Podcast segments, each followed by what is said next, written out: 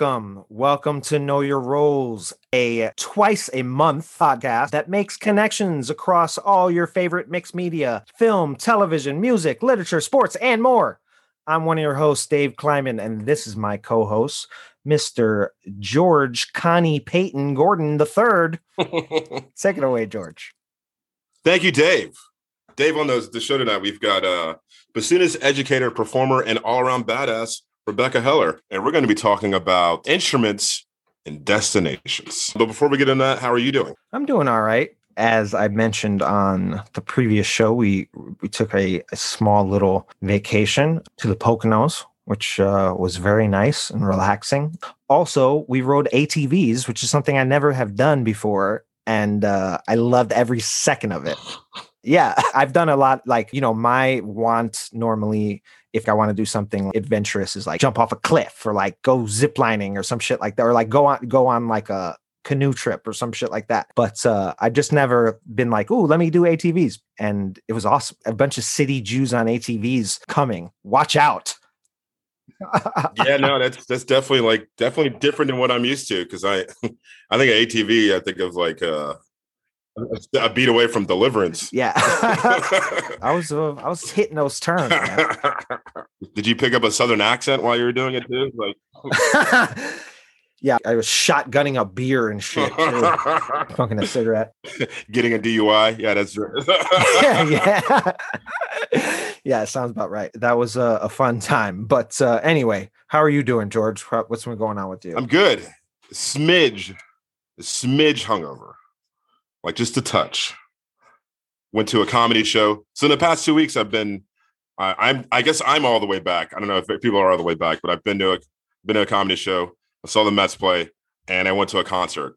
So it's, it's like New York City may not be all the way back, but I'm all the way back. So, so yeah, I went to a comedy show last night. Saw some comedians tell jokes. Felt a lot of fun. Shout out to uh, comedians you should know at the Gutter where I bowl. Yeah, I'm great. Stand up is back version of it, yes. Yeah. I just like declaring things are back. Well, what do you say we open up this bar? What do we got going on on Bar Talk today, George? We're going to talk about a couple things that I've kind of enjoyed, and then like one thing I'm going to let you kind of go off of. But we're going to be talking about the Olympics, the the Euros, the championship, which is like the finals is this Sunday if you're hearing this, and uh weekly reads and record sleeves. We both got a bunch of books and a bunch of records recently, so we're going to be talking about that. So the Olympics. I don't fuck with the Olympics like that. Uh, usually, I, large groups of people chanting USA has always turned me off. So, so I'm just like, it's not really my thing. But you like the Olympics, so I'm gonna let you go ahead and go take it over. So go ahead, Dave. Well, I completely agree with you on on uh, your first point there. No, but like it stinks, man, because I love the competition of the Olympics. People at the pinnacle of their sport competing. There's always a lot of great moments, but yeah, there's so much there's so much bullshit going on with this uh, current iteration of the Olympics that's happening in Tokyo in just uh, you know a couple of weeks here. Honestly, it's always kind of a problem for like cities and stuff that host it. It takes cities something like 30 years to pay off the debt that they accrue from hosting the fucking Olympics. And not to mention take countries like Brazil who also had the World Cup in like the same, you know, one or two year period so they built a fucking stadium in the middle of the Amazon rainforest that just sits there. It's insane. So yeah, so many problems uh, with the Olympics. I'm sure a lot of people have been following the situation with Sha'Carri Richardson, who's been, you know, well documented how she is not allowed to race in the upcoming Olympics because of a positive marijuana test, which is bullshit. Another arbitrary rule. And they also banned swim caps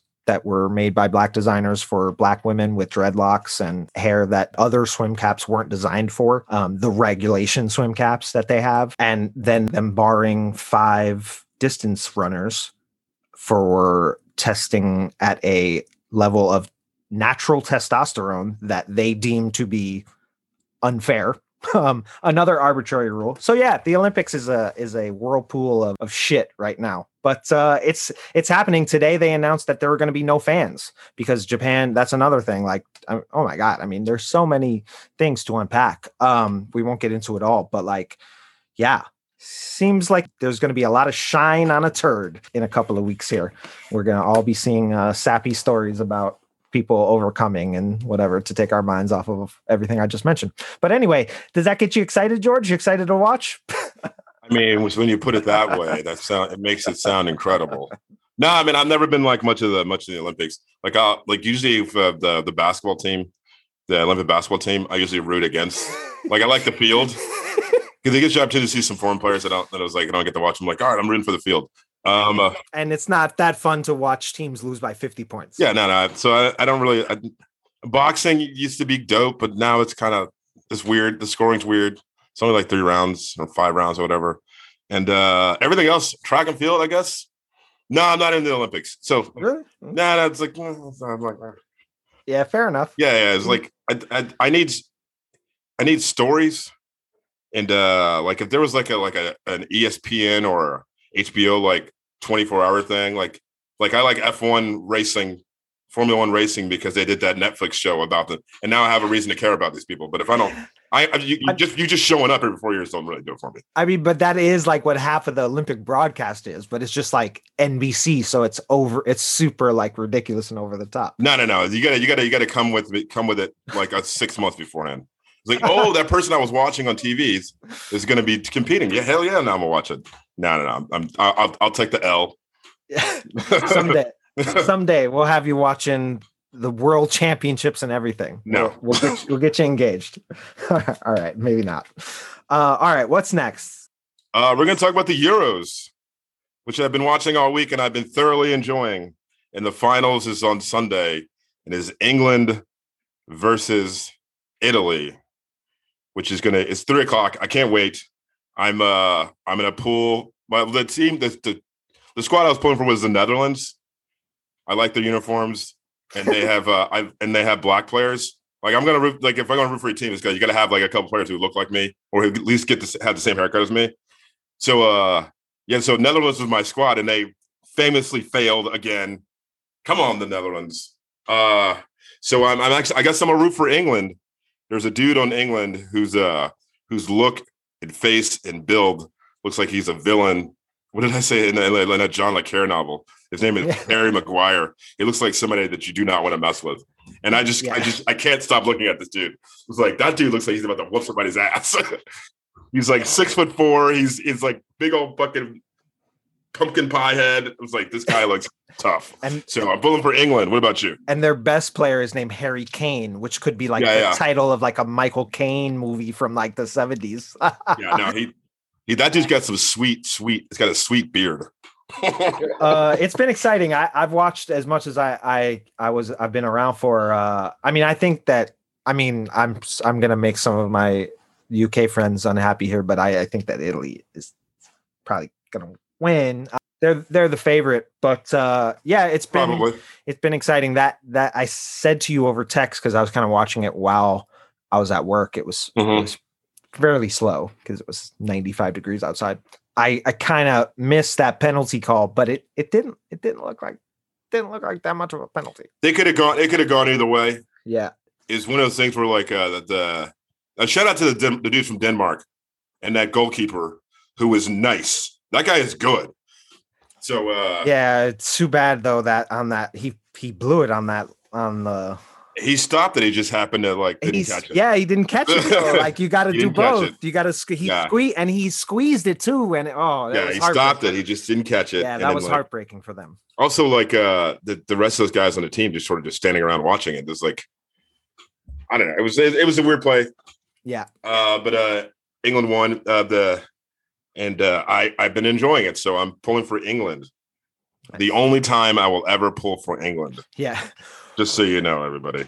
But they have black players. Some people think they're like one of those teams that like people from England like you know worship them. Um, but uh, a lot of people, a lot of other people around the world don't love them uh, for for many reasons. One being that their major chant is called "It's Coming Home," which is like they think that they should win every major tournament, and they usually don't. Then one is sixty-seven. Take it easy. Anyway, wh- how about we round out bar talk? What's our last topic on on tap here, George? We're going to talk about what we're reading and what we're listening to. Um, uh, I uh, my birthday was a few weeks ago, but in that time, I've gotten three books that I want to shout out, and those people who have gotten them for me. Well, actually, two of them I bought. The other one was for my birthday. The first one is uh, "Made Men" by Glenn Kenny. I got that a few weeks ago. It is about the story of Goodfellas, and the sort of like the the backstory of, of uh, the the making of the movie, and it it came out last year, and I've been thoroughly enjoying that. Some interesting stories about Goodfellas. One of them that the studio wanted Tom Cruise and Madonna to play Karen and Henry Hill. That's bizarre. But it's peak Tom Cruise. It's he's like popular, whatever. I don't know. Um, uh, the third one, uh, the second one I got was uh, Once Upon a Time in Hollywood by Quentin Tarantino. I haven't started reading it yet. It came in the mail yesterday, but I've been listening to Quentin Tarantino on podcasts the past few weeks. And the book is a novelization of the movie, which I thoroughly enjoyed. So I'm looking forward to that. And then for my birthday, I got this book by uh, Sarah Smarsh. She Come By It Natural, which is a book about Dolly Parton and the women who lived her songs. So shout out to Julie Oakes for this Dolly Parton book that I'm looking forward to reading. And as far as records what goes, I got this Mungo Jerry record. The end of summertime guy is awesome. that song, oh my god, it's awesome. like there's nothing, there's nothing on that on the record in which you're like, this is the end. Like no, it's. I was like this. Wow, this dude's badass. So shout out to Mungo Jerry, still doing his thing. Oh god. And then I also got a Feist record. Uh, Feist is one of the best. And then I got a, uh, I got the butt by EU. I was watching, uh, watching the TV. See, one of the perks of being able to have cable is I could just flip through the channels and School Daze was on, and I hadn't seen School Daze in about 20 years. And that's a very underrated Spike Lee film. Anyway, it's like a musical. 100%. It's incredible. And there's a it, there's an EU. There's there, if you forget that do, the butt and by EU is in the yeah. movie, and they perform it, and I bought the record right there, and it came in the mail. So shout out to me. What about you? Yeah, I got a, a bunch of stuff uh, in the mail today, actually, from like gift cards that I use for my birthday. um, and I I got a record, the classic Demon Days by the Gorillaz, which I, I put on earlier. Sounds great. I'm getting I'm excited to add that into the collection. Yeah, Mungo Jerry, like that. I watched that video once. Like it's it's it's what video? Rough. Mungo Jerry. This for the his one like summertime. Like that's Dude, this this boot power record is fucking awesome. I'll I'll, I'll take your word for it. I was like, holy shit, this dude is dope. that name though. Oof. Yeah, I found out what it's from. It's from a book. Publicist, like get a publicist or something.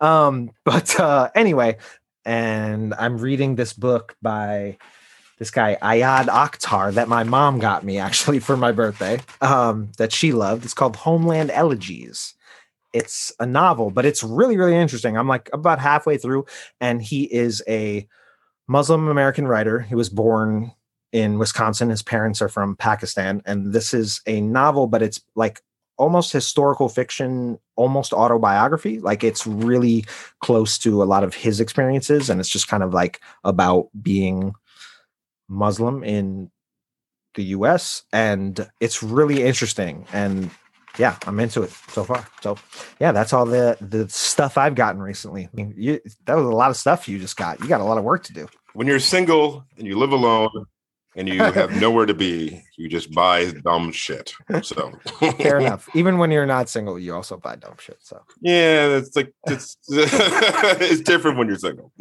Fair, fair enough.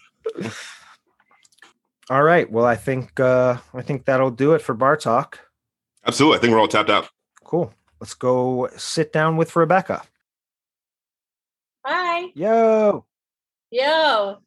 Hello. Hello. How's it going? All right. How are you doing? What's going on? It's really hot. It's just like sitting in a pool of my own sweat. I turn off the AC because it's really loud. well, I appreciate we all appreciate your dedication and I can tell you that I am also I also turn off my AC when I do this and it's so hot. It's horrifying. Oh um, yeah, I will introduce you around the uh, digital room here. Um, oh. George Gordon up there, and my co-host. Hey, George. Hello. And Mary Bess, our wonderful producer. Nice to meet you, Mary Bess. Hi, Rebekah. So nice to meet you. Thank you so much for hanging out with us today. That's really my pleasure. I get to hang out with Dave sometimes at Eastwood and way back in the day at Mayfield, but it's awesome to meet you all. Yeah. I, I was telling these guys that uh, you are like one of the very, very few people that this has ever happened with, and you're probably the only person I've developed like an actual real relationship with. Um, after, which is uh, bartenders are people too. Imagine that. I know. Well, I th- that's why we love that's why I love you that you have that attitude. I used to be one. Um, so, yeah, well, always and forever. But you I served you at a restaurant one night and and like met you you were fr- I believe friends with with the the owners and then Yeah. the very next night I was at a different restaurant in a totally different borough and you walked in and I was like wait what like Yeah. didn't we do this already um Yeah. Of all of the restaurants in all of the boroughs, she walks into mine. Twice, man. It was like at this time where I was dating my boyfriend, who's now my husband, and I lived in Crown Heights and he lived on the Lower East Side. So, like, those are my two spots, and you came with both of them. So it, It was, was- meant to be.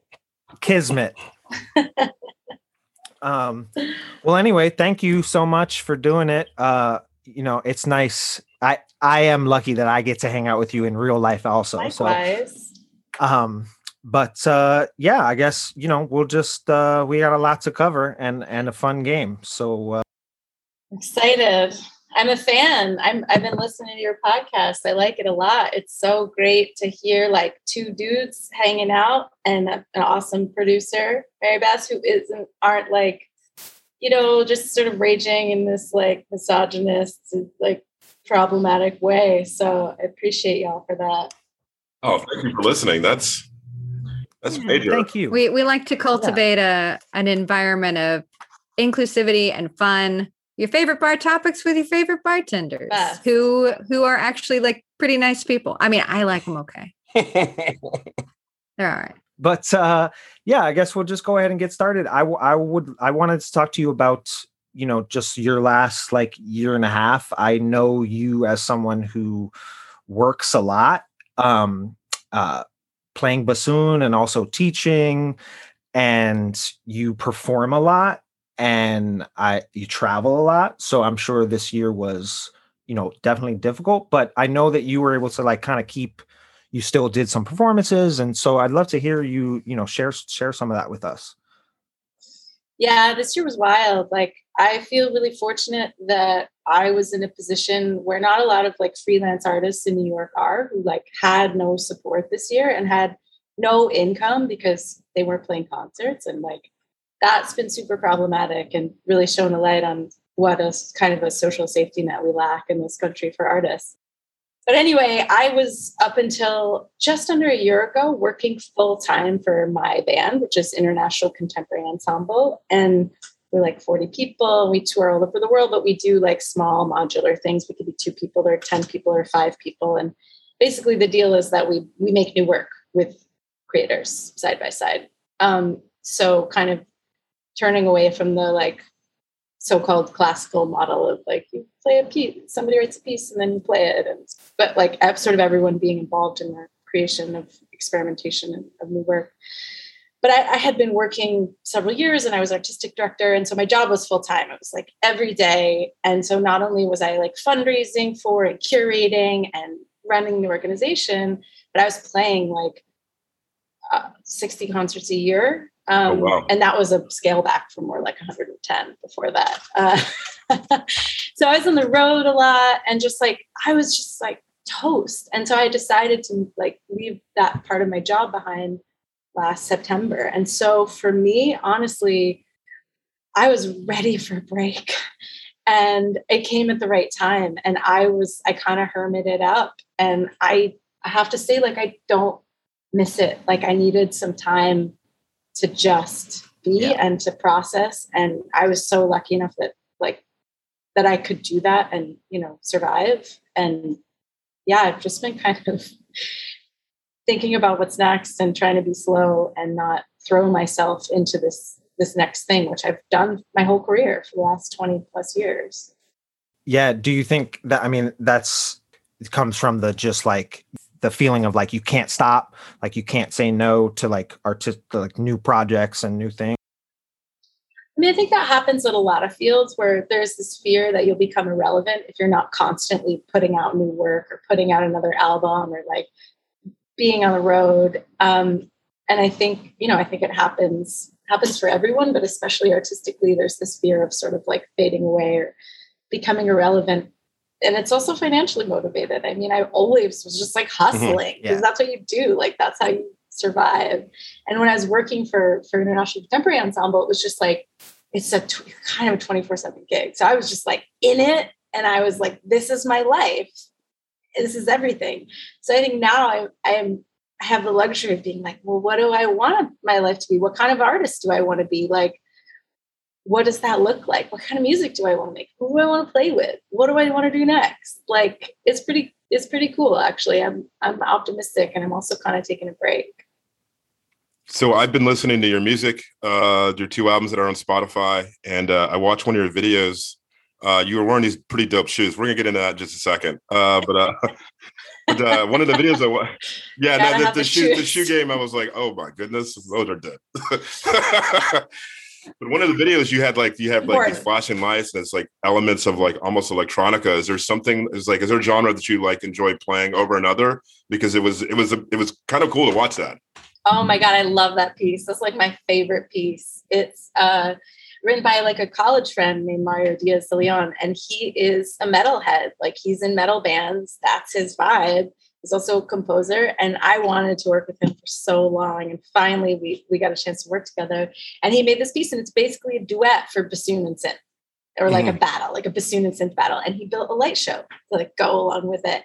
And I have to say, like, it really kind of makes me feel like a rock star. I think a lot, a lot of people in my field are like really wish they played the guitar or like had a sexier, uh, you know, more accessible genre. Yeah. Um, and so that piece really makes me feel amazing. So yeah, I would say that like getting to play with electronics, getting to be super amplified and playing really loud, like I that is definitely something that I gravitate towards. Not all my work, but it's definitely something that I really, really, really enjoy. Yeah, I, I was kind of blown away. I was like, "Holy shit, that's insane!" so I mean, like it's at least it's like you were saying that like the the bassoon, you made it the, the bassoon look cool when you were doing that piece. Is like, but so what what what what made you gravitate to that instrument to begin with anyway?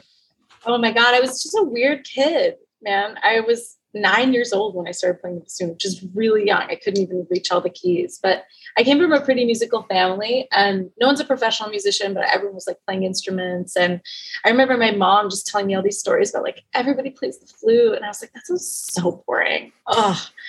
And I was like, I want to play something that nobody else plays. And she introduced me to the oboe and the bassoon, and I didn't know what they were. And I came from a super, super, super small town in the Adirondacks, and they they my best friend wanted to play the oboe and i was like i'll take the the big one. I have no idea. And i remember my band director was like what? He went into a closet and got some instrument that must have been since world war ii and he like had to blow the dust off the top of it.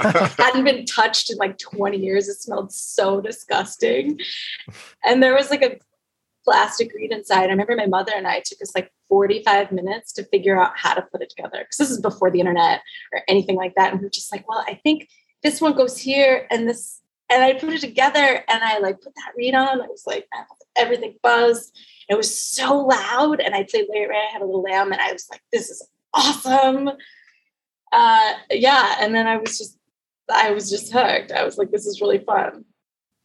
That's awesome. That's a great story. Um, I was also curious about that too because like I I I was we were talking uh earlier that like I didn't even know bassoon could be like a featured solo instrument until I met you. um and, and so like yeah. how did you like from from that early like gravitation towards the instrument how did you then like over these many years developed that style and even know mm. that that mm. was like you know like i think i was t- I think i've read something about you being uh they're labeled as like bassoon rock which again like i didn't know that that was a thing you know but, i haven't heard that but i love it. but it like how does that how did you like develop that over time yeah that's a great question you know when i was in school i went to like a super conservative conservatory like. Um, and don't get me started. I call it the conservatory industrial complex because it teaches people how not to think for themselves. Uh, I guess a lot of schools do that. A lot of um, institutions in general. But I, yeah, right. Um, so I was like, I don't know, what can I do? I guess you play an orchestra if you want to perform and make money. Like I didn't really know that that was an option either. And so I sort of started following this path. Um, and I did these sort of like training orchestras. And I, then I started taking a million auditions all the time. And I suck at taking auditions. It sucks so hard. I like get so nervous. And it's such a different thing than actually just playing the instrument. It's like its own thing. And I'm just really bad. So I finally did get a job though in the Jacksonville Symphony in Jacksonville, Florida. And I was like, oh wow, guess I'm gonna gonna live in Florida now. Cool. Um, and I lived there for like six or seven months, was like most of a season. And um, I was really grateful for that experience because I was like, you know, this is not really what I want to be when I grow up. This is not, this is not it. Um, and not that like playing an orchestra is awesome. Doing it once in a while is like super exciting and fun. But I was like, I'm a Leo at heart. Like I'm a ham. I like probably would have been an actress if I weren't a musician. You know, like I enjoy performing in a more intimate way for people. So like smaller chamber music, solo music was always my jam, but I just didn't know how to do that. And so around the time when I decided to leave the orchestra, it kind of gave me this confidence to be like, okay, I don't care if I have to hustle or how broke I am. This is this is not for me. And around the same time, like International Contemporary Ensemble had started after college, but I was like, that's not for me. And I had played with them a couple times and I was like, this is really cool. You guys are doing something really interesting. This feels really vital. We're working with real living human beings. We're making new shit. Some of it's good, some of it sucks. That's part of the process. And that was super cool to me. So I, I finally got the courage to like move to New York and had all these odd jobs. I couldn't even start waiting tables because I didn't know anyone in New York. So I like answered this Craigslist ad for someone who needed like an intern to sell jewelry at Bendel's. it was ten dollars an hour. And I, I did this because when I lived in Chicago, I lived in Chicago for a couple years. Um, I played in an orchestra there, and I um, I found this roommate who would barter for rent if I worked at her jewelry store. And turns out I'm really good at selling stuff. So she ended up paying me to live there. Anyway, I, am good at hustling. So I answered this ad, and within a week, I had met all these other jewelry dealers at this place where they all hung out and I got offered another job. So I started working all the holiday markets and blah, blah, blah. And then I met enough people to like know someone who was in the restaurant business. And then I got into the restaurant business and I started waiting tables and bartending and all that. So for years and years and years, I, I bartended and hustled as my career was building in New York. And I remember, I think this is like until like 2011 or 12, when my first album came out, there was like a pretty big picture of me in the New York Times. Like, a, and uh, my co- coworkers who didn't really know what I did, they were like, "Is that is that you?" Times. And I was like, "Oh yeah, yeah, yeah." They're like, "Why the fuck are you here?" And I was like, um, "Unfortunately, that doesn't come with a big uh, check, big Ed McMahon check." yeah, well, George and I know all about that. Like, it's it's easier to yeah, it's it's harder to put into practice than to like just because you get your first your first big thing doesn't necessarily mean like you can leave your day job. yeah, yeah, that's for sure. So you've put out two albums. You not it's like you you kind of refocus your energy on what you want to do. Is like is there like a an, another album on the horizon? Ah, oof, that's a good question. I have a couple projects that I'm like super in love with right now, at least in the ideating stages. Um, one is this obsession with Bach, the Bach cello suites mm-hmm. you know, you know, we've all heard that one. They sound so good on the bassoon, and they've never really been recorded and in, in, in their entirety and by a bassoonist. It's sort of my um, it's my white whale. It might kill me, but I feel like I have to do it. Um, and and then also I've started composing and doing a lot more improvising and a lot more just like in the moment and um, have a new collaborator, this amazing vocalist named Fay Victor. And We're starting a project together that's for sure going to lead to an album. And um, yeah, I'm excited to see like where that goes or what that is. But that's probably going to be coming down the pipe somewhere. Hell yeah, let us know. I will. Awesome. For sure. I want to backtrack a, a cup a little bit to what you said, uh, something you said uh, in one of your previous answers about like wanting to perform uh, in like intimate spaces for people. Uh, you've had a couple of really.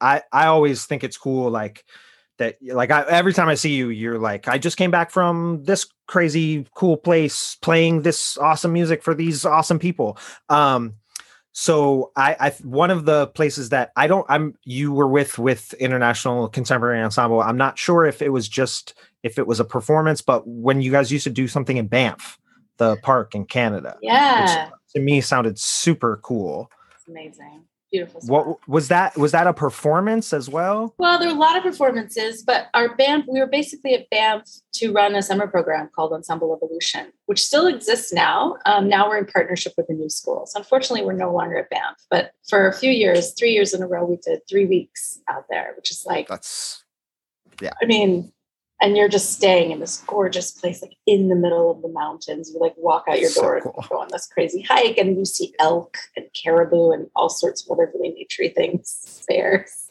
that sounds awesome. it was really amazing. Um, super intense energy there, though. Like I didn't sleep at all. It's built on a mountain where like a lot of indigenous people were slaughtered, and people like talk about that enough. And it's really so it's kind of a heavy place too. Like I. I- was so grateful to spend the time there, and I'm also like okay with not being there every year now. yeah well national parks i think we're just a lot of us are just starting to kind of unpack you know a lot of uh, canada and in the us of Totally. uh, a lot a lot of what you were mentioning um but another performance i'd love to hear you talk about which was recently which i know you you uh we talked about a little bit at the bar but um the one-on-one performance that you did uh, Mm. at the navy yards through ps1 um it was um, Silkroad and BAM. okay oh i'm sorry okay Co-produced, yeah. Okay. Um so yeah, so you were basically just playing to One somebody audience member. that's incredible. It was just one room, and you're like probably chairs like 12 foot in front of you. And it was super industrial spaces. The first day it was in this huge warehouse, like enormous warehouse. Um, and it was freezing. It was like rainy day, and there were all these birds in there too. I had no idea what to expect. I was so nervous. I hadn't performed for anyone in a really, really long time. I had done some online performances, but they suck so hard because, you know, part of the beauty of performing is like it's an, energetic exchange. Mhm. It's it's an active, it's an act on both people's parts, right? A listener is as much a part of the performance and the process as someone who's performed. So it's like it's that energy exchange, which I think is what makes it so powerful. And I, I think it also put when it's one on one, like it puts a lot of pressure on that listener too. Like you're the only one also holding that space. So I had a lot of like empathy and compassion for what that must be like. It's exciting, but I'm sure it's also like there's a self consciousness to that. Intense. Yeah. Yeah. And so I had a lot of really interesting experiences for that, but two I will remember like forever, and only one negative experience, which is crazy. So I did it two days. Some people did it more, but I I was like, I don't know how intense this is going to be. so I'm going to start small. So I did six performances in a row, um, like 10 minute performances with breaks in between, so a couple hours um, each day. So I think I did a total of 12 mini concerts. Um, and there was this really beautiful, and you weren't supposed to speak. So it was designed so the person would come in and sit down, and then you'd look in each other's eyes. And that was really interesting because I'm I like to get really intense. I'll sit there and I'll just like I'll go there. It was really cool to see who was willing to go there and who was like, you know, kind of looking away and being really uncomfortable. And I'd hold the space for even longer if they were uncomfortable, because why not? Um, and then play something that's sort of inspired by them or or the room. And then you had these little note cards that you write down what you played or who you are, whatever what your instrument was. And um, the the most amazing experience. It was the last person, which was really beautiful. She came in the room and she was kind of fiddling. I was a little, little annoyed. Like she's like putting her phone and taking off her rain jet and like kind of fiddling. And I was like, okay, come on, man. Like we're waiting out there probably for a while. So I was a little like, she sat down and she was just like, boom. She was really present. You know, you can just really feel when somebody's entered the space. Mhm. And so we like just had this moment where we looked at each other for quite a long time. And I just started playing. And I could feel her the whole time just holding me as I was playing. And it was like one of the most beautiful things I've experienced. Like I'm tearing up thinking about it because it was so powerful. At the end, we just looked at each other again for like, no, no. At the end, I stopped and I my eyes were still closed because I closed my eyes when I was playing. And my eyes were closed, and I just held the space for probably a minute and a half, which is a really long time. And then we both started crying, just like out of nowhere. And then we looked at each other and we were just like, wow, we both said thank you. And I gave her my piece of paper and she went on her way. But I was like, wow, I imagine that that's one of the reactions that people who designed this experience were hoping for. But it was really cathartic for me. That's incredible. I'm thank you for sharing that. Um, yeah, it's just sound. I mean, I remember you posted something about it after that happened, and, and we talked about it a little bit. And it just sounds like just an incredible experience. I'm sure that's what they were hoping for, but like you only get that if the two people are really. I mean, just being present, like you said, it's just it's difficult for a lot of people, uh, for all people. Yeah, and I was um, super guarded because you the woman before her was like the exact opposite. Um, she came into the room and was just like super distracted and like, and then she was like, huh, "What am I supposed to do?" Blah, blah, And she wouldn't stop talking, and I just was like sitting there, and I just invited her to sit down without talking. She was just like, "Well, what do I do now?" And I played for her for like a little shorter than other people, and then I, she was like just sitting there staring at me, and I was like, "That's it." yeah. And she was like, "That's all. Where do I go? What do I do?" Blah. And like the usher from the wings never had to come out. Like the stage render had to come out and like take. I was like, "Help! Help!" It just came in and was like just super entitled. And was like, "What are you going to give to me? Like, what? How are you going to like entertain me?" And I was just like, "Wow, that was dark." I felt like I needed an energy cleanse after she came in. So all the all the better that that last one was really you know the one of the more most impactful ones yeah, totally. i'd love to ask you uh, something we talked about a little bit but about teaching because i know that's something that you've done a lot with uh, international contemporary ensemble as well and is that something you like are still doing and still want to do what what does that give to you that you to ba- you know that the performance aspect doesn't do for you yeah, I had a complicated relationship to the idea of teaching for a really long time. I was like, I don't think I want to do it. I don't think I love it. And i had this sort of um, this idea in my head that um, first of all, there's, you know, it's really weird in our world. You like go, you get a PhD if you want to teach, and that's what you do, and then you focus on that, and then that becomes your career from that. So I was like, or you teach on the side to like round out your career, and I was like, okay, I'm good with Yeah. Um, but I did start teaching two years ago. I was asked to join the faculty at the New School, College of Performing Arts, Mannes School of Music in New York City. And I started teaching like private bassoon lessons, like studio, like I, and uh, I was so blown away by how much it gave me um, and how much I ended up really liking it. Um, so I'm also on the faculty of School, like lecturing. I'm doing a summer class this summer for graduate students who are like going out in the world and, do- giving like we're talking about like your musical identity and how to talk about it and how to think about it and how to write about it and how to do practical stuff like fundraise around it. But yeah, I I, I love I actually love I love teaching and I love that um, especially because students these days, especially at the new school, who's like pretty progressive in how they focus their educational programs, all are really much like not believing in these really strict labels. Like I am just a performer, I'm just a composer. Like they're like, yeah, I'm a performer and I'm a composer and I'm a dancer and I'm a videographer and I make all this other content. And I feel like there's so much more openness and joy around like allowing themselves to be all of the things that they are. And if I can open the door or like give them tools to help them continue being confident in that way, like that's that's the main goal of that. And I end up learning like just as much, if not more, as any of them. So I, I really think of it as like a, a bilateral situation. You know, even though the system is hierarchical, the more we can do to think of these situations as sort of like mutual environments, the better. And like, yeah, I I love it. I think it's I get a lot of joy out of it now. And it's unexpected for me. Awesome there's a lot of things we want to talk about, but there's but there's a couple things we definitely want to get to. And uh, this I don't mean to be jumping around, but there's like a new obsession that I've heard that you're into, which is cycling. So tell us a little bit about that. yeah, you mentioned yeah! in an in an email you were that we talk about sports, and I kind of wanted to reply and be like, we don't have to talk. It's fine. Like it's totally fine with us if we don't talk sports at all.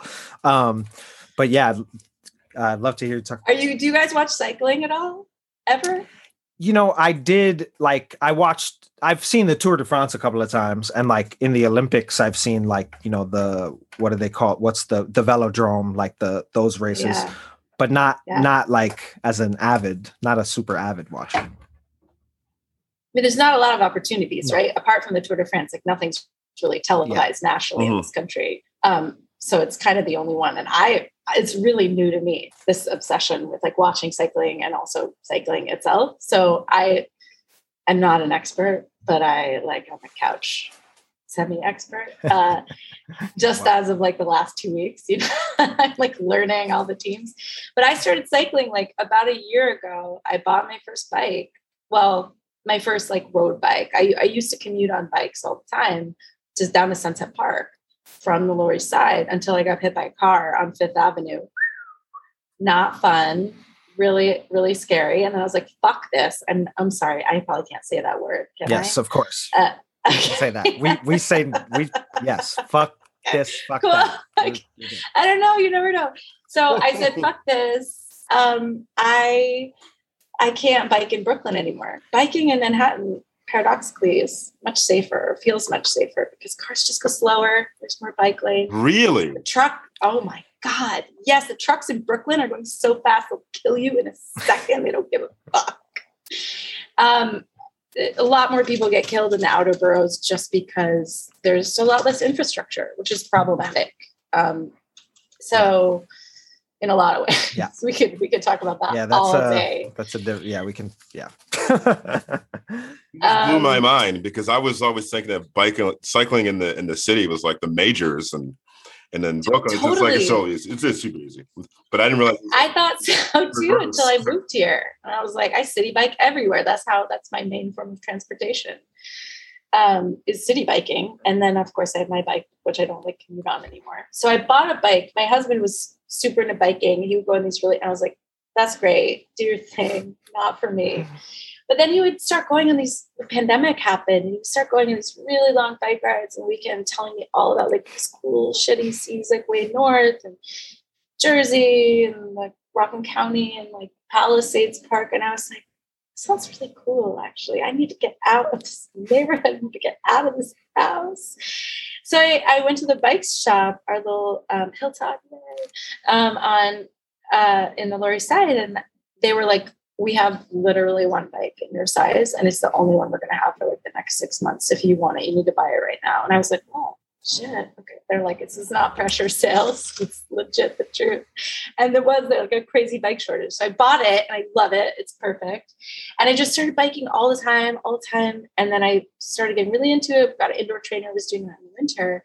And then i followed this like bike brand called ostroy because they had really cool outfits because it's all about the clothes. Like never forget it's all about the clothes And so I followed them and I saw that they had started a new women's racing and development team. I was like, dope. And I, I messaged them because I was like, wanted to get involved, but the other teams are like super intense and you have to have all the stats, and like blah, blah, blah. And I was like, I don't really know what I'm doing. So I messaged them on Instagram and they were like, great, you want to join? Cool, here's the information. like, so I signed up and I met this like incredible community of cyclists like women, trans, non-binary cyclists. Um, and I'm doing my first race on Sunday. That's oh nice. so I got really, I got really into it. I'm so competitive, and I've been athletic my whole life. I was a swimmer in high school. I almost like played water polo in college. Like I played tennis.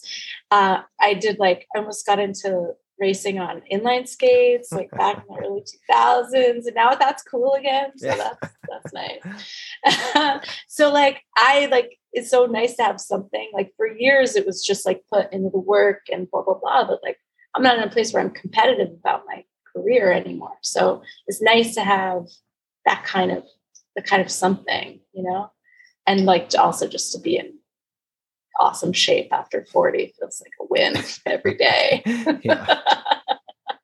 so I'm doing my first race on Sunday, and I am like newly obsessed with just watching cycling because I get it now. And it's like the one sport, I think it's really singular in that it's a team competition, but it's also individual. And there's all these crazy rules and dynamics. And like, so you have these guys who are like the team players that like just churn it out for like a hundred miles to like protect the sprinter so he doesn't have to do any work. And then in the last like 20 minutes, you know, gets the gold or whatever. And I'm like, man, it's such a weird thing. And people are like, yeah, there's people who just mash it for the team. it is such a weird thing because you're yeah you hit it right on the head like it's team but it it's totally individual and like those guys are just sacrificial lambs like Yeah. protecting the person with like the most talent i guess You know what they're called in France?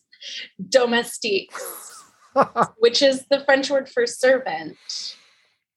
yeah yeah so And they will actually like go to the helper of like the cars and then go back into the peloton and like hand out water, like snacks, like you can that. just imagine those guys being like i can't wait till the day that i'm i'm the guy everyone is protecting and some, really, I mean, there's got to be an element. there. yeah Yeah. Yeah, well, I mean, we just like most of what I know about cycling is from like the Lance Armstrong era, and like you know Right. those guys like after Lance left, like it was just a bunch of guys from his team coming up, and then we would find out that they were also doping. um, and then yeah, so uh, There is a show that is super cool and kind of like outlines all these things in like a really dramatic reality show kind of way. It's called, it's about the Spanish team Movistar and it's called The Least Expected Day. And there's two seasons now that they like follow the racers in like the Giro d'Italia and I think the Tour de France in 2019. And it was like super exciting. And That yeah, it's like a little, you should watch, just check it out because it kind of like helps understand what's going on why like and the dynamics you see they have headsets in and the guys in the cars like the coach are like they're like uh la, la, la, they're like yelling at them all the time no don't go no like protect no, vale. A- and just like incessantly it's crazy and you don't see any of that when you're just like watching on tv and you're like what are they doing and why? And are they going uphill or downhill? Like you can't even tell with those fisheye lenses. Um, the very last thing before we get into our game, just while we're on this, you had said in your in your email that this is the first the first time that there's a women Tour de France. Is that not this year next, oh next year? It's so bullshit. There's it's so yeah, it's such bullshit. Most most other major races at least have a short stage women's race, but not the Tour de France. And you know, of course, the organizers are super sexist. And a guy was quoted in GQ like last week, just being like, "Oh, it's a simpler sport with women," you know, and just such like just endless massage. It's riding a bike. And they're like, they need Like- smaller stages, and it's like, are you serious? You see these Okay. women, they're like world champions, like what they accomplish. It's yeah. So there's been like a one day bullshit race for the past eight years or something. There used to be a tour, a three week tour in the 80s for five years, but they wouldn't publicize it or put any money behind it. And then they pulled it and said it wasn't making enough money. Of course, that's like we've heard that. Like you hear Yeah. that with the WNBA too. It's like we're they're not making any Yeah. money. It's like because you didn't put any money into it. Yeah, there's no investment. Yeah, yeah. So I think they're doing eight days, which is a third of the time of the men's tour. So it's still disappointing, but at least it's something. Yeah. Um, it'll be a good start. And I think it's going to be super popular. It's going to be televised. I think they're not going to be able to justify not doing the longer one after next year. Hopefully. yeah. Awesome. Well, hey, that means uh you got a year. So uh we'll we'll expect Yeah, to see you. I was hoping for the announcement because we knew it was going to be 2022, and it was like, would you Yeah. announce something for us? It was like, are you going to be cycling in the 2022? that's like that's like a, you having like a like an after work like baseball game and then being like oh but next year i might be in the major leagues like the difference between me and those women is like about that big hey, everybody can dream. You know, you know, you never know. I might still make the Cubs. Who knows? Um, know. I doubt it. No, I won't. I will. Def- definitely won't. Um, in a bowling league, and I think about being a professional bowler every day of my life. So you never know man yeah, j- bowling is one of. It's not too late for you, George. it's Oh. it's it's too late. but that's a sport you can do into your wow you can be Oh. an octogenarian and be like an amazing bowler That's right what I'm hoping for. That's right. That's really why I went to biking because there's like people, there's amazing women, especially on this team. Selka, Sarah Chubb, she's in her 60s and she is like winning shit left and right. And it's just so like ripping it up. So I was like, okay. Because I also do Muay Thai and I was like thinking for a second about fighting. And then I was like, hmm, two concussions down already and uh, not getting any younger. Yeah. It's not a sport you can age into. uh, yeah, that's competitive on a different. A I, different I, level. I just I love that the thought process. So we're like, yeah, sure, why not? yeah. I really thought about it because I train at a gym where all these people fight. So I'm just like, of course, I'm like, how do I do that? I want to do that. And I was like, Yeah. yeah. Yeah. Well, let's let's get into our game. We're uh, we're going to be talking about instruments and destinations. Um, I had a lot of fun actually writing this out. Uh, so here at the Know Your Roles podcast, that's what we do: is we take two things that seemingly have nothing to do with each other. We try to make a connection to them. And for your episode, we're going to do instruments and destinations. We're going to each do five. I'm going to start off. My first instrument is my favorite instrument. It is the trombone, something I used to play. Yeah, I, I. I love it. Even when it's sad, I'm like, I still love it. So if I'm gonna compare it to destination being my favorite instrument, I'm compared to my favorite destination, which is the great city of New Orleans. So trombones to New Orleans. that makes sense to me. Yeah. Dave, Um, well, I'm gonna go ahead and do my first one. That is gonna be a, almost a mirror of what just George just said, but I was bending it slightly to be the entire brass section. Um, and it's definitely gonna be New Orleans. That was a place that I love so much that I considered moving there at one point.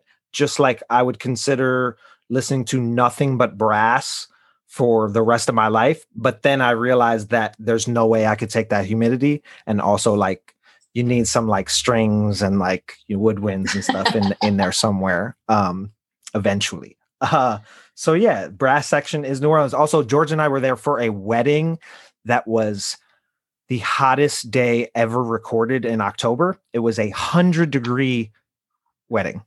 It was in New Orleans Oh my God. in suits. It was uh it was it was sweaty. Yeah. It was it was definitely I got married in 107 degrees. Oh my God. And 90% humidity in Mexico. The entire reception was in the pool though, so it was fine. that's aw- Ooh. that's awesome. It was very melty. There's no real pictures. This was just melty. Everyone was melting. Yeah, yeah, George and I can relate.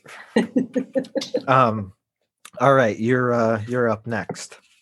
Okay, so uh, do you know what a theremin is? oh sure, absolutely. Yeah. So I think a theremin is Iceland because Iceland is like visiting the moon, right? it's like landscapes that you have never seen anywhere else, and it's like really weird and um, also very charming in its own way. Yeah, Great answer. they also seem like play, both things I associate with like isolation somehow. like just Yeah. one person playing Yeah. a theremin and it's like right. being very uh solo in Iceland. George. Woo! yeah, no, I, I I saw Fishbone in concert and they had a they had a theremin. It was pretty rad. Yes, all the kids are digging them these They're- days. they're super cool. I love it. It's a resurgence. Uh, my next instrument is a, is a, is a sneaky, cool instrument, and I like it because whenever I see one, I don't see it often. I'm like, oh shit, there's a banjo in this band. oh man, that is awesome, sneaky cool. So I'm a, a sneaky cool destination that I enjoy uh, is Louisville, Kentucky. So the banjo is the Louisville, Kentucky of instruments. Sneaky, Yeah. forget to like, oh shit, I forgot about that. I like Yeah. that. like that a lot. Nice. Um, I've never been to Louisville. It's a sneaky cool city. I've Me been- Um, all right. So my next instrument is the weirdest one I uh, came up with, and it's uh, something I didn't know existed until a few years ago, and that's the EVI, which is the it's an electronic valve instrument, and it like it, it looks. You probably have seen it before. Like it looks like Yeah. A recorder almost and it's got like it's got three valves and you blow into it and it and it's almost like a theremin like it, it produces a very bizarre like vibrato sound um uh and i i Gotta get sound effects going. Yeah, we part. do. Yeah, I know, right? um i wish i could do it like you did the theremin but i'm not even gonna attempt um but uh it, it would be like it's like what skrillex sounds like basically but but uh um no the reason i learned about it is because the leader of sun ra's orchestra marshall allen plays plays the evi he's like a 90 year old dude and he plays like this crazy instrument i've seen them live a couple of times and I, like the first time i saw them i did the bicycle of instruments. You can play it till the day you die. Yes, it's incredible. Um, it's so cool and it's so bugged out and weird, and it could only be one destination, and that's outer space. It could only be one place, and space is the place, which is also I like title of the. Sun Ra uh, album. So there you go. Nice. Peeling it back aware. okay, I have a couple, but let's see. Um, let's go with let's talk about the flute for a second. The flute, people who play the flute are crazy. They're off their rocker. Even if they seem like one of the cool ones, they're secretly like literally insane. So I was like, where is like the old, like the original Real Housewives shot? Like I feel like it's an Orange County situ like super messy, like five mimosas for lunch kind of vibe. That that's I think that's uh, and all like kind of paranoid and backstabby. like that's I'm going deep. Yeah. Uh, it's a hot take, uh, but that's I'm sticking with it. nice. That uh, that orchestra, those orchestra beefs, those inner orchestra battles. And you have no idea. 30 years is nothing for them. They will hold a grudge. Your chair was too close. I can only imagine. Uh, George, Uh, my next instrument is uh, something that just makes me feel good. And uh, the organ makes me feel good. Gospel Ah, music makes me feel good. And when I think of the organ itself and like some of my favorite people who play this, I think of Booker T. And when I think of Booker T, I think of Memphis, Tennessee, but not just uh, not just Memphis itself. I'm thinking about Stax. So my destination for this one is Stax, Uh, the, the record label, the museum in Memphis, Tennessee. So the nice. awesome. I like that. Um, all right. So my next one is basically I didn't pin it down to one instrument, but it's whatever stringed guitar like instrument is the fad these days. because I feel like there's always either like George mentioned the banjo, but like banjo, ukulele, or mandolin, like they they always go in and out of style, you know, like like of course the Beatles popularized the mandolin, but like it's been used before that and after, but like sometimes it's not cool. And the banjo is cool when Steve Martin comes out with a banjo album, but like so you know what I mean? So that's also that's why as a destination, it's whatever the cheap hot place in Eastern Europe for backpackers is. Um, which always constantly changes. Uh, when I before I went before I backpacked in Europe, it was Prague was like the cheap cool Yeah. place, and by the time I then it was Budapest. exactly exactly it was Budapest, then it was Krakow, um, and I don't even know like what the, where it is now. But uh, wherever it is, it's the ukulele or whatever that the stringed instrument that's going to be popular uh, when Mumford and Sons makes another album or whatever. Um, yeah, so Rebekah. Um, okay, I got another hot take. Not to be hating on any of my fellow instrumentalists here, but I'm going to do the violin. Somebody's got to. And I think the violin. I when I think of the violin, I think of Washington D.C. I think of a lot of kind of basic bitches who real who follow the rules, but they get shit done. and there's just a lot of them. nice. yeah, that makes sense because I I can. It's like the most classical of instruments, right? Like you know, and they're doing it, and they're at they're working every day. They're workaholics. They're at the office all day, passing laws, playing scales. it's all the same. they're really doing it. That works. It might not be, you know, the most original, but they're getting it done. Yeah, whatever it is, it's getting done. That's right. all right, George. All right, for number number four, my favorite band of all time is the band, and between the five of them, they could play like 15 instruments. Now, I don't necessarily believe that. That's something that they would say. But I'm going to talk about a member of the band. His name is Garth Hudson, 83 years young, Mr. Garth Hudson. He played the French horn, the electric keyboard, the saxophone, the alto, the tenor, soprano, the baritone, the bass. But he also played this instrument that I'm going to talk about, which is the accordion. And I think the accordion is rad. Like whatever this is, that little typewriter with the little box on it, give me more of it. So for me, the accordion is a very specific destination in a very specific city. It is the food courts in Portland, Oregon. I don't know what this is, but I want more of it. The accordion food courts in Portland, Oregon. Portland has good food courts. Oh my God, it's insane. Been there a long time. I haven't been there in ages either. I love that. I feel like I'm getting a real sense of your musical vibe. Oh yeah, Def- definitely. I'm into yeah, I went through this last one. You're gonna be like, this guy's insane. I can't wait till someone does the bassoon. do it right. Um. All right. Well, I'm gonna go ahead with my fourth one. Um. And I had to go with like you know the glamour instrument, which is guitar, for me at least. And I was thinking about like just the aesthetic that I like as far as guitar goes and the sound that I like and some of the like guitar gods that I like the the names I wrote down are Jimi Hendrix and Eddie Hazel, but also like Neil Young and John Frusciante. And I there there's very guitar is very specific uh it that has very specific imagery to me. There's very specific imagery that I see in my brain and I I keep coming back to the desert.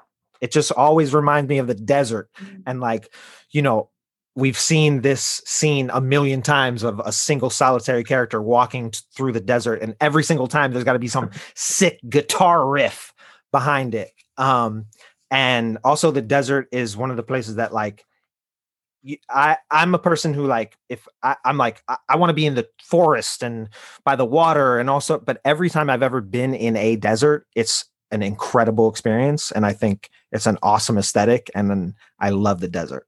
So guitar is the desert for me.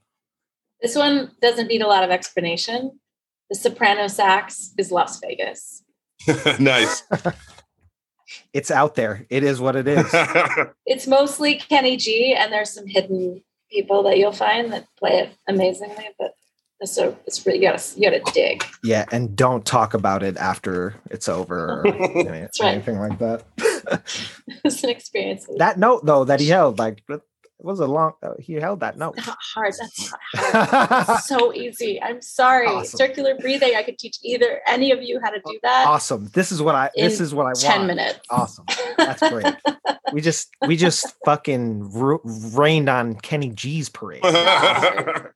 awesome. All right, so it's me. I try to stick the landing with the last one, and I know this situation was already mentioned before, but I'm going to talk about it in a very different way. Now, the violin was already said, but I'm from below the Mason-Dixon line, what we call the fiddle. So my last instrument is the fiddle. Now, in my travels across this great nation, I've got to meet some very, very interesting people. And one time at Talladega, Alabama, I met Charles Daniels. And who is Charlie Daniels? Only the greatest fiddle player ever probably not. I just thought it was interesting that I met that dude. Anyway, that went down to Georgia. It's a song I'm talking about. I'm talking about the fiddle. Now, this is not for everybody, and I get it, but I like it. And it entertains me, which is why the fiddle is the Tuscaloosa, Alabama of instruments. Not for everybody, but I like it. Dave. I like that tagline. Yo, yeah. Amazing. I yeah, we'll have to do this at another time, but I want I need to hear your the George Gordon Charlie Daniels story. I met Charlie Daniels Yeah. in 19 whatever. There's got to be more than that. He was old. Wow. Yeah, well, he was old for a while. Yeah, Um, he was old. But uh anyway, all right. So my next one is you were waiting for it, Rebekah. I'm doing it. Bassoon. I'm doing it. Um again to me it's I, a little what i was mentioning before when i was saying that like i didn't there was so much i learned about like what a bassoon could do from knowing you hon- honestly because like i listened to your stuff and i'm like i didn't know that this instrument produced sounds like this because it's not a feat it's not featured you know and if you're just like i mean i listen to classical music as a kid but not in a not in an intense way that i could tell you the bassoon parts you know um and so to me, it's mysterious. It's also timeless, a timeless instrument. And you need to hear it. I needed to hear it isolated to understand it. That's why, as a destination, it's one of the coolest places I've ever been.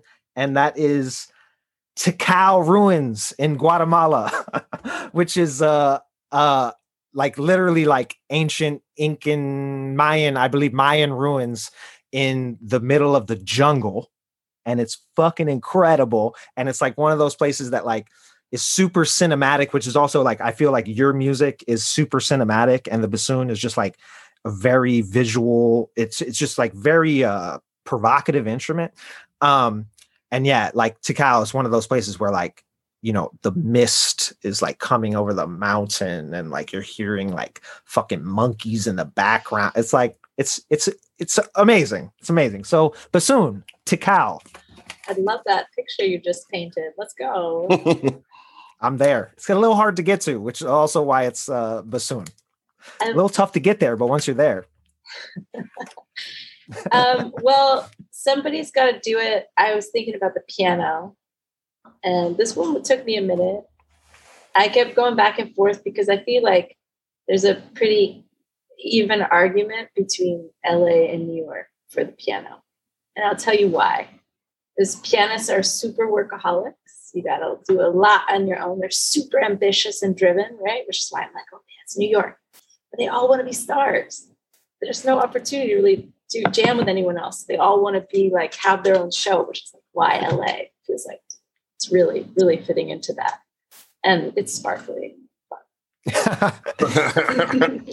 yeah well then i could think of like piano players that fit that uh like paul shaffer is definitely la even though he was lived lived in new york but like that piano style so LA, LA. absolutely. Yeah, it's bi-coastal, you know, depending on Yeah. the the artist. yeah i like that awesome well, guys, I think we did it. yeah yeah we did yes thank you so much that was so much fun rebekah It was really. great talking to you guys. I feel like uh, no time has passed. And yeah, it will be fun to hang out in real life. Absolutely. yes before uh, we let you go definitely plug something for us where can we find you and and uh, all your upcoming stuff Oh, that's such a good question. What is even upcoming anymore? Is anything upcoming? Albums someday in the future. Uh, no, I will be performing next, I think, at Little Island, which is a new um, performance space. That, that park looks like I'm floating mushrooms on Oh, the Upper sick. West Side Highway. Um, and it's free. Um, everything there is going to be free, which I think is really awesome, although probably crazy to get tickets for. We'll see. Um, but in August, I'm playing with this amazing artist, Tyshawn Sorey. He's like multi instrumentalist, composer, incredible musician, artist, with like seven people playing a piece um, of his there. This should be pretty fun.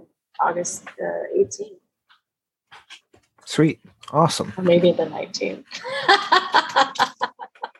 well look that's why that's why we have uh, our wonderful producer mary beth she she tells us what when what dates are um, yeah, and I, I, I'm really happy to to talk to you all, and yeah. Oh, thanks for doing the show. We, that's, yes thank you so much I'm so happy. I, I was really disappointed about New Yorkie stuff yesterday because of Eric Adams, and I know you're from New York, Dave, and I feel like we're getting a Lori Lightfoot like crooked cop situation happening. that's exactly what i yeah well yeah, I yeah. Not to pivot as we're ending, but I was just like had a really moment of deep depression last night, and I was like, wow, we almost had a woman as mayor too, and we had to go and fuck that up too, and because nobody voted, it's like the whole thing. I know. Well, it's like yeah, the whole thing is like it's the best turnout ever. A hundred thousand people voted out of nine million, or whatever the fuck it is. Um, but uh, yeah, well, to, to to be the positive one, which I don't get to do often. Um, see, yeah, like, we did. We the city council. We got a lot of great. Like, Yes, it's the there are a lot of wins. it's the most uh the the most women ever on city council um the first time women have been the majority on city council Yeah, um and they're saying it's like the most progressive city council ever and like we love our our council person. So like yeah i share that with you. Um it's super depressing that like after all of this in this last year we elected a fucking cop um Yeah. yeah it's really upsetting but hopefully this awesome amazing progressive female led city council that we're going to have is going to help us when it comes to the terrible shit that eric adams is going to try to do so I'm sure pos- that's as positive as i could be gotta focus I- on the win. It seemed like he struggled with it. there was it was in there. It was in there. George was like, roll reversal. Always a, a valiant effort, Dave. Thank you for that. Oh. Yeah, we're looking looking Yeah. forward to a nice, hopefully nice rest of the summer, safe summer, and and we wish you all the best with this upcoming performance. And we're excited to see, you know, what new stuff is coming out for you, and uh, and we're behind you on this new journey that you're on. Congratulations um, on all of that you're doing. Yeah, thank you so much, Rebekah. Thank you so much. Thank you. Really appreciate it. Great talking to you. Yes, thank you so much, and definitely send my best to Rudd, and uh, I hope to see you guys soon. I, I think I just saw him in the back Yeah, in the mirror. Um, tell him uh, I send my best, I and uh, sure. def- definitely hope to see you guys soon. yeah, absolutely. Thanks, Rebekah. Have a good day. awesome. Bye. All right, great. Thank you so much to Rebekah Heller. We want to say again, that was awesome. Definitely check out her website, rebekahheller.com, and support the International Contemporary Ensemble, which, of course, she is a big part of. All right, now we're going to go ahead and round out the show with last call with a few things that we are looking forward to, things we're looking out for. George, what do you got for us? Three things, but all of them very quick. We already talked about soccer. Uh, Wimbledon final is also this weekend. And then the third thing, there's this new show. It's funny you were talking about Mike White at the top, and I'm going to talk about Mike White at the end. He's got a new show called The White Lotus, which premieres this Sunday on HBO. Uh, it's like uh, this cast is incredible. It's Connie Britton, Jennifer Coolidge, uh, Alexandria Daddario. I've never known how to pronounce her last name, but she's on it. Jake Lacy. Um, uh, and I watched the trailer of it earlier today. It also has Molly Shannon, one of the best. And it looks really, really funny. It- and it takes place in a uh, a uh, tropical resort, and it's about the lives of the staff and guests at a tropical res- resort in Hawaii. So uh, I watched the trailer today and it looks awesome. So the White Lotus premiering this Sunday. Dave, Uh, I'd be in for that. I'm in for anything, Mike White. We're we're that was off uh, recording when we were talking about that. But oh yeah, uh, you're right. Um, yeah, but uh, yeah, like I said, any I'm in for anything, Mike White, and that's that cast is incredible. Steve um, Zahn. Well, co- oh, Yeah. awesome! Wow, some Right? hitters. Um, yeah, well, I've I'm looking forward to a couple of things you mentioned too as well. We did talk about soccer, but we didn't talk about the other final that's happening this weekend as well, which is the Copa America, which is Argentina against Brazil, which is awesome because that's going to be fucking that's going to be a knockout. Um, That's what you want. maybe liter maybe literally Yeah, that's what you Uh, want. yeah it's yeah that's exactly what you want and there's already been a lot of shit talking so uh that's going to be super fun uh also the nba finals you know they're they're happening i hope that uh it's a fo- i hope that it's a good series but at least you know we get to see some some likable players uh potentially win which is chris paul and devin booker and if the bucks win i, think giannis is very likable and middleton as well so uh the only other thing is uh you don't like middleton not a Middleton. no, middleton Middleton's fan? fun. He's a he's a he's a number Yeah. three dressed up as a number two. That's cool. Fine. Yeah, he, he's a, he's a he's a Yeah, no, you look at his numbers. movie. It's like I was like, oh, Like- Middleton made the jump. It was like, no, his numbers the exact same from last year. It's fine. Yeah. he's fine. Well, he's like a game to game. You know what I mean? In in one game, he looks like an all star, in another. No, game, he is an all star. He just like when people say he made the I mean, jump, he is an all star. it's like he made the jump. He's figured it out. I was like, no, he's the same numbers. He's fine. Yeah. it's fine. yeah. It's like Chinese food from Yeah. the, the behind the glass. it's fine. It's fine. It's fine. Yeah, serves the purpose. Um, uh, the only other thing is uh, I want to go see Zola. I I really uh I I'm really excited for it. The Janicza Bravo movie um with Taylour Paige and uh Riley Keough. Um, it looks it looks really good. It's based on a, a viral Twitter th- thread. but uh yeah, it's like I'm not alone because I was telling y'all uh the other day that uh it's like sold out like showings on like a tuesday are like sold out because people are it's like the first movie that people are excited about that wasn't like a, a fast nine or a, it's got my guy Nicholas Braun in it. I love me some Nicholas Braun. Nice. Shout out to Nicholas Braun. yeah it looks i i think it's gonna be good i actually i re, i worked with the production designer of that movie shout out katie byron she's a, a wonderfully uh talented talented person um so yeah i'm looking forward to that looks cool all right now we're gonna go ahead and check in with producer mary bess for mb's booth our favorite regular what do you got for us mary bess Thank you, Dave. Um, so, as many may know, July is Disability Pride Month.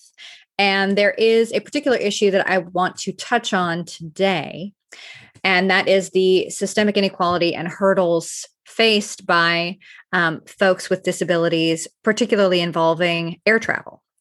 Uh, Bri Scalesse, a model and disability advocate, has brought attention to this systemic inequality first in May when she shared an incident where fellow advocate and wheelchair user Gabrielle de Fiebre, and forgive me if I pronounce that name incorrectly, Gabrielle de Fiebre's wheelchair was broken by Delta Airlines. And a few weeks ago, Bri's own wheelchair was broken beyond repair by Delta Airlines. And Delta is covering the cost of a new chair, but she is avoidably in a position of difficulty and immobility until then. I mean, this uh, these chairs are lifelines for these folk and it's just it's a problem that isn't getting enough attention um, so if you want to support changes to make air travel more accessible to wheelchair users and uh, folks with disabilities. You can call your representatives. Uh, as we've mentioned before the u.s capitol switchboard number is 202-224-3121 and you can call them in support of the Air Carrier Access Amendments Act of 2021, which will strengthen ACAA enforcement by requiring DOT to levy civil penalties for violations and refer complaints to the Department of Justice for possible further enforcement and establishing of a private right of action. It will ensure new airplanes are designed to accommodate the needs of people with disabilities by requiring airlines to meet defined accessibility standards, which do not exist right now. So, this is important. These standards will address safe and effective boarding and deplaning, visually accessible announcements, seating accommodations, lavatories, and better stowage options for assistive devices. It will require the removal of access barriers on existing airplanes to the extent that it is readily achievable, easily accomplishable, and may be done without much difficulty or expense. And it will improve the overall safety of air travel for passengers with disabilities. This is a big act. Again, you can call your representatives, talk to your friends, research the Air Carrier Access Amendments Act of 2021, um, which is huge. And you can also support um, groups like All Wheels Up at allwheelsup.org. Um, their handle is All Wheels Up INC. And it's an organization that crash tests wheelchairs and tie downs for use on airplanes. Uh, you can support them financially, you can support um, wheelchair users and folks with disabilities, especially this month and all the time, um, by just being aware um, I will say it's something that I personally struggle to keep in the front of my mind um, as a privileged person who does not deal with a daily disability. Um, And I think it's really, really important. It's something that we don't talk about enough. And these people deserve so much more than they're getting. Um, so let's be better advocates. Um, please stay tuned in to to these issues and let's do what we can to support this work. Thank you very much, Mary Bess, for all of that. You're welcome. All right, we're going to go ahead and round out this show. George, give our listeners something to be excited about. What do we got going on on next show? Thank you, Dave. Uh, our next show, we're going to have comedian and documentarian Jessica Watkins, one of my old pals from the stand-up world. I've known her for like a couple, like quite a few years. It's like like a decade plus. Anyway, on her show, we're going to be talking about country music artists and pizza toppings. So it's going to be July 23rd. So look out for that show. Awesome. Well, that's going to do it for us uh, here at Know Your Roles. I want to go ahead and thank you, all of our listeners. Thank you to George. Thank you to Mary Bess. Thank you to Amanda Zeller and Alan Tech Kid, Nate 88, and Kazo Oslo. Please rate, review, and subscribe to Know Your Roles wherever you get your podcasts. Everybody, take care and be safe. And now, because we have this Delta variant, I'm going to bring back wear your mask over your fucking nose, everybody. Thank you. All right, we're out. You